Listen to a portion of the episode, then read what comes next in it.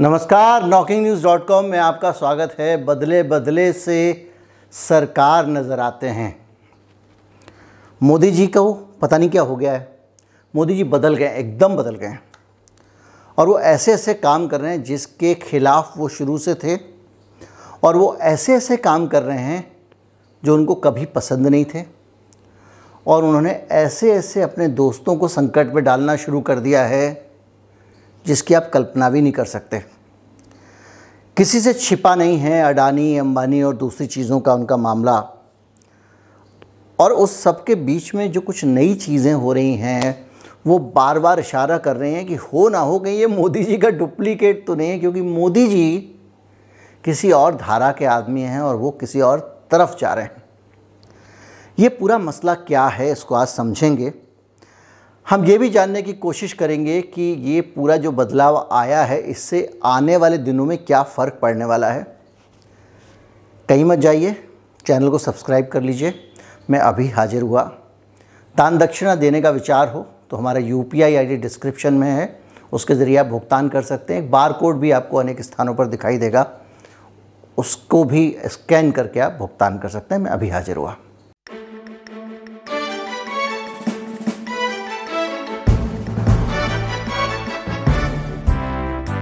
भारत में रिलायंस के petrol pump बंद होने वाले हैं।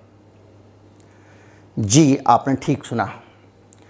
भारत में रिलायंस के पेट्रोल पंप बंद होने वाले हैं। और एक करेक्शन के साथ भारत में रिलायंस के पेट्रोल पंप एक बार फिर बंद होने वाले हैं। 2018 में भी इन पेट्रोल पंपों पे ताला लग चुका था। और अब दोबारा से परिस्थितियाँ वही खड़ी हो गई हैं। आप अगर पीछे जाएँ तो मनमोहन सिंह की सरकार में पेट्रोलियम कंपनियों ने एक नई सरकार पेट्रोलियम नीति लाई थी और जिसमें पेट्रोल और डीजल पर सब्सिडी खत्म कर दी जानी थी। इस नीति के तहत सब्सिडी खत्म करनी शुरू हुई और 50-50 पैसे करके डीजल और पेट्रोल से सब्सिडी हटाई गई। ताकि मार्केट में रेट बगैर सब्सिडी का रहे। इसकी एक वजह थी कि जो पेट्रोलियम कंपनियाँ हैं, उनको सब्सिडी जब मिलती थी तो सरकारी पेट्रोलियम कंपनियाँ जो थी, भारत पेट्रोलियम, इंडियन ऑयल, इन सबको तो सब्सिडी सरकार से मिलती थी। तो ये सस्ता पेट्रोल बेच पाते थे और रिलायंस वगैरह को कोई सब्सिडी नहीं मिलती थी, इसलिए रिलायंस अपना पेट्रोल सस्ते में बेच नहीं सकता था। और आखिर में हार कर उसका महँगा पेट्रोल कौन ख़रीदता? उसको अपने पेट्रोल बंद करने पड़े थे। उसके बाद आया साडा भाई, अपना भाई, गुजराती भाई। ये विचार मन में धारण करके रिलायंस ने अप्रोच किया होगा या मोदी जी ने खुद सोचा होगा कि भाई, अगर आप ओपन इकोनॉमी हैं, ये सोचने की बात भी है तो उसमें लेवल प्लेइंग फ़ील्ड होनी चाहिए। कंपनी सरकार की है, प्राइवेट है, ये भेदभाव करने का अधिकार सरकार को नहीं है।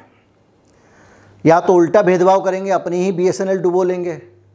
और या फिर ऐसा करेंगे तो हुआ ये कि अभी हाल में चुनाव के समय से लगातार पहले कोरोना काल में रिलायंस का पूरा डब्बा गोल हो गया था। जब मूवमेंट ही नहीं होगी, गाड़ी ही नहीं चलने दोगे तो पेट्रोल कहाँ खर्च होगा? उसके बाद में दूसरा कांड ये हुआ कि ये चुनाव आ गया। अब चुनाव में मोदी जी की बदनामी ना हो, इसलिए पेट्रोल का दाम बढ़ने से रोक दिया गया। इंटरनेशनल मार्केट में क्रूड का ऑयल ऑयल का रेट बढ़ता जा रहा है कच्चे तेल का, चाहे वो यूक्रेन वॉर हो, दूसरी वजह हो। अब एक तरफ़ दाम बढ़ रहा है और दूसरी तरफ़ सरकार दाम नहीं बढ़ा रही है।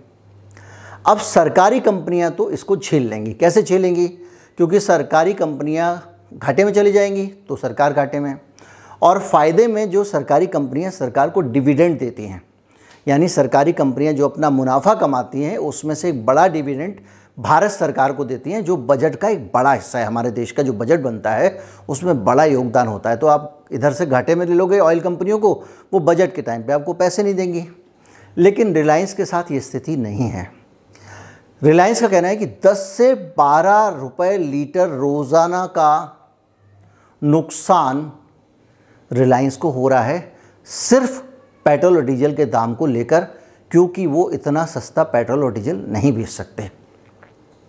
इसकी वजह से स्थिति ये हुई है कि जो रिलायंस के डीजल पंप हैं, वहाँ आप अगर जाएँगे तो दो बार में से एक बार आपको वापस लौटना पड़ेगा। आधे टाइम आपको वहाँ तेल मिलेगा, आधे टाइम आपको तेल नहीं मिलेगा। क्यों नहीं मिलेगा? क्योंकि रिलायंस ने कहा कि भैया हम इतना घाटा नहीं उठा सकते तो हम आधी सप्लाई ही देंगे, पचास फ़ीसदी ही सप्लाई देंगे। अब ये पचास फ़ीसदी सप्लाई पे आधा पंप चल रहा है, आधा नहीं चल रहा है। इस बीच में ये वॉर वाले डेवलपमेंट और आने शुरू हो गए हैं। और उसी बीच में सबसे बड़ी बात ये हुई है कि सरकार ने अब दोबारा से जो दाम बढ़ाने शुरू किए हैं अस्सी अस्सी पैसे करके तो ये दाम भी धीरे धीरे बढ़ेंगे और उसको लेवल पे आने में टाइम लगेगा। लेकिन रिलायंस इतना घाटा झेलने की हालत में नहीं है। और उसने ये कहा है कि हो सकता है कि उसको पेट्रोल पम्प बंद करने पड़े। अगर रिलायंस अपने पेट्रोल पम्प बंद करती है तो आप कल्पना कीजिए कि जितने सारे लोग वहाँ नौकरी धंधा पा रहे हैं, उनका क्या होगा? और उन लोगों का क्या होगा जिन्होंने रिलायंस के पेट्रोल पंप में इन्वेस्ट किया हुआ था? मोटा पैसा लगा के, बड़ी सी ज़मीन लगती है पेट्रोल पंप में। पेट्रोल पंप खोला, किसी तरह से जाके चालू हुआ फिर बंद हो गया, फिर चालू हुआ, फिर बंद हो गया, वो यही झेल रहे हैं। और इस पूरे हालात के बीच में एक विचार आपके मन में आता है कि मोदी जी को हो क्या गया? ये वाले मोदी जी तो नहीं लग रहे हैं, जो खुले बाज़ार के पक्षधर से सब्सिडी खत्म कर दो, खाद की सब्सिडी मत लो, दूसरी चीज़ों की सब्सिडी मत दो, ये आपके दिमाग में आ रहा होगा, और अब तो वो सब्सिडी सब्सिडी दे रहे हैं। जो आदमी सब्सिडी को मुफ़्त खोरी बताता हो, वो मुफ़्त वो सब्सिडी क्यों दे रहा है? और किस किस वजह से दे रहा है? ये बड़ा स्विफ्ट है सरकार का नीतियों का। इसलिए मैंने कहा कि हो क्या गया है? मैं आपको अमेरिका और रूस वाले में तो कई बार कह चुका हूँ कि अच्छे खासे तो अमेरिका की जेब में बैठे हुए थे, अचानक रूस के सगे कैसे हो गए? ये भी बार बार दिमाग में आता है और सारी चीज़ों के बीच में आपको एक चीज़ और ध्यान देनी पड़ेगी कि ये सारी सब्सिडियाँ खम, ख़त्म करके डायरेक्ट अकाउंट में क्यों डाल रहे हैं? ये गेम थोड़ा सा आपको समझना पड़ेगा जो ज़रूरी गेम है। ये गेम शुरू होता है डब्ल्यू से, चूँकि हमारा पूरी दुनिया जो है, वो ऐसी संस्थाएँ बना बना के देशों को एक तरह से गुलाम बना लिया गया है। वर्ल्ड बैंक सुधारों के नाम पे, समाज सुधार के नाम पे, जन सेवा के नाम पे और दूसरी चीज़ों के नाम पे, बाल शिक्षा के नाम पे अलग अलग तरहों से लोग देशों को कर्ज देता है और उसके कारण उनका कानून मिटता है। और आपका जो आईएमएफ है वो देशों को मुसीबत में लोन देता है और उनकी राजनीति से लेकर उनकी सारी नीतियाँ बदलवाता है। ये ओपन करो, ये बंद करो, ये करो, ये सब्सिडी बंद करो, अपना ये राजनीतिक परिवर्तन करो, ये स्टेबिलिटी लाओ, ऐसे लोकतंत्र को ये करो। और तीसरा है डब्ल्यू जो दुनिया में चौधरी बना हुआ व्यापार का। अब हमारी चीनी अच्छी खासी बढ़िया से निर्यात होती थी, वो उसने ब्राज़ील ने ऑब्जेक्शन लगा दिया, अब हमारी चीनी की सप्लाई अटक गई है। अब वो ऑब्जेक्शन क्या लगा था ब्राज़ील वाला? उस पर अगर आप जाएँगे तो ब्राज़ील का कहना था कि भारत अपने किसानों को बहुत सारी सब्सिडी देता है फ़सल पे, और अब उस सब्सिडी के ज़रिए इनका जो चीनी है, इनकी सस्ती हो जाती है और हमारी कोई ख़रीदता नहीं है। इस लॉजिक को लेकर वो बार बार तरह तरह से आपके देश की सरकारों को मजबूर करते हैं कि वो सब्सिडी ना दें। मनमोहन सिंह लगातार इन दबावों में रहे। उन्होंने फर्टिलाइज़र पे सब्सिडी कट की। पहले तो उनको जो प्रस्ताव था, उसमें साइन ही नहीं करना चाहिए था डब्ल्यू के। सारा देश विरोध कर रहा था, उसके बावजूद उन्होंने किया। दुनिया भर की महँगी दवाई खरीद रहा आदमी, जो इलाज पहले पाँच सौ रुपये में होता था, वो आज पाँच हज़ार में आदमी को नहीं मिल पा रहा है। जो भी है, लेकिन इस बीच में ये डब्ल्यू की जो दादागिरी है डब्ल्यू की दादागिरी हमने ही स्वीकार की है डंकेल प्रस्ताव साइन करके। उनके कारण क्या हुआ है कि अब आप किसान को सब्सिडी नहीं दे सकते देंगे तो बोलेंगे कि इनका माल सस्ता हो जाएगा। अलग अलग तरह से तो इसमें सब्सिडी भी दो तीन तरह की होती हैं। एक डायरेक्ट सब्सिडी होती है, एक इनडायरेक्ट होती है। कि आपने पता चला कि सड़कें बना दी गाँव में अच्छी ताकि उनको फ़सल की कॉस्ट कम आए। पेट्रोल पंप लगा दिए तो ये तो मान्य है डब्ल्यू में, लेकिन ये वाली सब्सिडी मान्य नहीं है कि किसान को आप खाद सस्ती करके दे दो या कुछ और दे दो तो उसके लिए उनकी बहुत सारी बंदिशें वगैरह वगैरह। तो सरकारों ने क्या किया? मनमोहन सिंह जी ने इसका एक तोड़ निकाला था, वो तोड़ ये निकाला था कि सबके अकाउंट खोल दो। ये जो आज मोदी सरकार झंडा लेके घूमती है कि हमने सबके, सबका अकाउंट खोल दिया, पर्सनल बैंक अकाउंट खोल दिया, बैंक अकाउंट होना भी देश में एक उपलब्धि हो गई है। उसके पीछे पर्पज़ ये था कि सबके अकाउंट खोल दो और उसके बाद में आप लोगों को इंडिविजुअल को सब्सिडी दो। हम आपको फ़सल पे सब्सिडी नहीं दे रहे, हम किसान को पैसे दे रहे हैं, भाई, इसमें आपको क्या तराज है? हमारे देश का गरीब आदमी, उसको हम पैसे दे रहे हैं। और उसी वजह से बहुत सारी चीज़ें आपने देखी होंगी कि तरह तरह की आ, सरकार स्कीम लाती है कि स्ववित्त महिलाओं की स्व सहायता समूह है उनको पाँच हज़ार रुपये की ओवर ड्राफ्ट की सुविधा दे दी। यानी आपको पाँच हज़ार रुपये का एक ऐसा कर्जा जब चाहो ले लो चुका दो फिर मिल जाएगा है ना?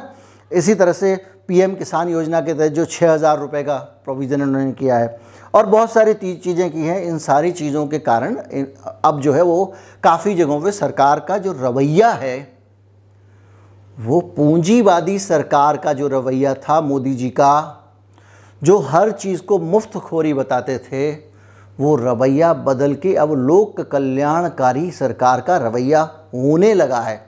हो गया है नहीं। कई चीज़ों में उनकी वो नीतियाँ दिखाई दे रही हैं, जैसे कि पेट्रोल में उन्होंने लंबे समय तक दाम को खींच कर रखा। हो सकता है कि वो उसके पीछे उनका चुनाव का लक्ष्य रहा हो या जो भी लक्ष्य रहा हो।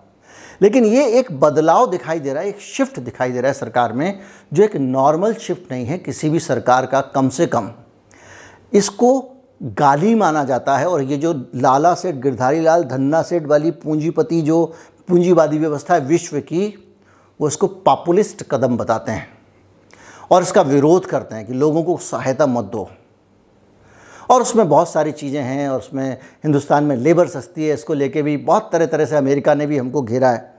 लेकिन जो भी वो स्थिति ये है कि रिलायंस जैसी बड़ी कंपनी लड़खड़ा रही है और सरकार के मन में उसके प्रति कोई भी संवेदना नहीं है, ये पहली बार हुआ है। आप सोच सकते हो कि अंबानी साहब को झटका लगे और रिलायंस और मोदी जी को दर्द ना हो।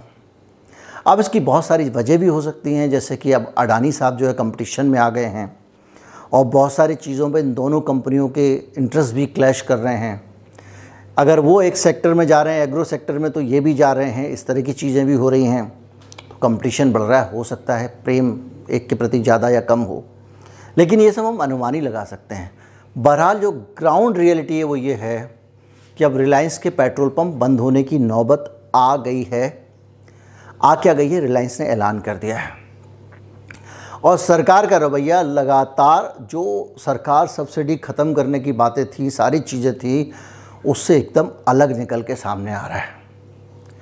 कुछ लोग, हो सकता है ये माने कि ये चुनावों के कारण है।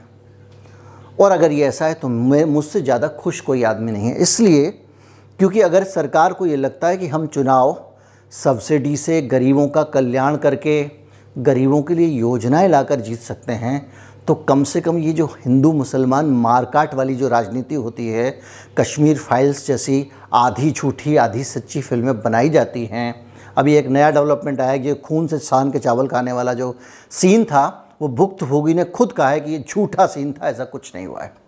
तो जो भी है, इस तरह की जो जहर बुझी बातें हैं, उनसे हटके अगर सरकार जनता की भलाई के काम करने लगे देश में सब लोग फिर मिलजुल के रहने लगे तो ये बुराई भी अच्छी है। उम्मीद करता हूँ वीडियो आपको अच्छा लगा होगा। अच्छा लगा हो तो ज़्यादा से ज़्यादा लोगों तक पहुँचाएँ। चैनल को सब्सक्राइब कर लें। नमस्कार। जय हिंद।